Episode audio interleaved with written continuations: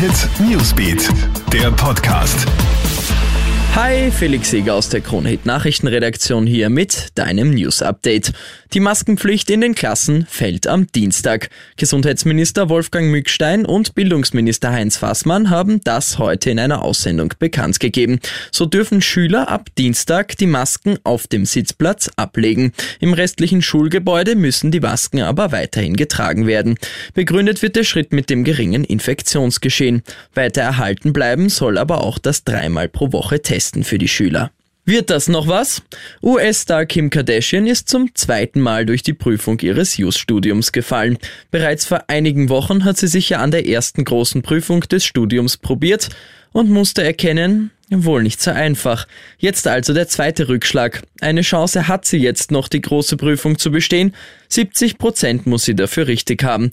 Laut ihrer Aussage war sie jetzt beim zweiten Antritt aber sogar noch schlechter als beim ersten. Da kann man ihr wohl nur viel Glück wünschen. Die Pariser Polizei hatte in der Nacht auf heute eine Megaparty aufgelöst. Vor dem Invalidendom in der Hauptstadt hatten sich über 1000 Leute getroffen, gefeiert und getanzt.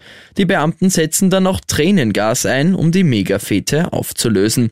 Die jungen Leute hatten sich wohl in den sozialen Netzwerken organisiert. In Frankreich sind die Regeln ja aktuell noch strenger. Nachts gilt eine Ausgangssperre. Treffen mit mehr als 10 Personen sind verboten. Und Kunstdiebe mitten im Sender. Der italienische Fernsehsender Rai berichtet jetzt, dass wohl über Jahre Mitarbeiter teure Gemälde aus dem Sendergebäude entwendet und gegen Fälschungen ersetzt haben. Aufgefallen ist das erst vor ein paar Monaten durch einen Zufall. Ein Bild fällt von der Wand, der Rahmen zerbricht und beim Reparieren fällt die Fälschung auf. Heftig, ein schon pensionierter Mitarbeiter des Senders hat jetzt dann zugegeben, schon in den 1970er Jahren ein Bild entwendet und für damals 25 Millionen italienische Lire, also heute circa 13.000 Euro, verkauft zu haben.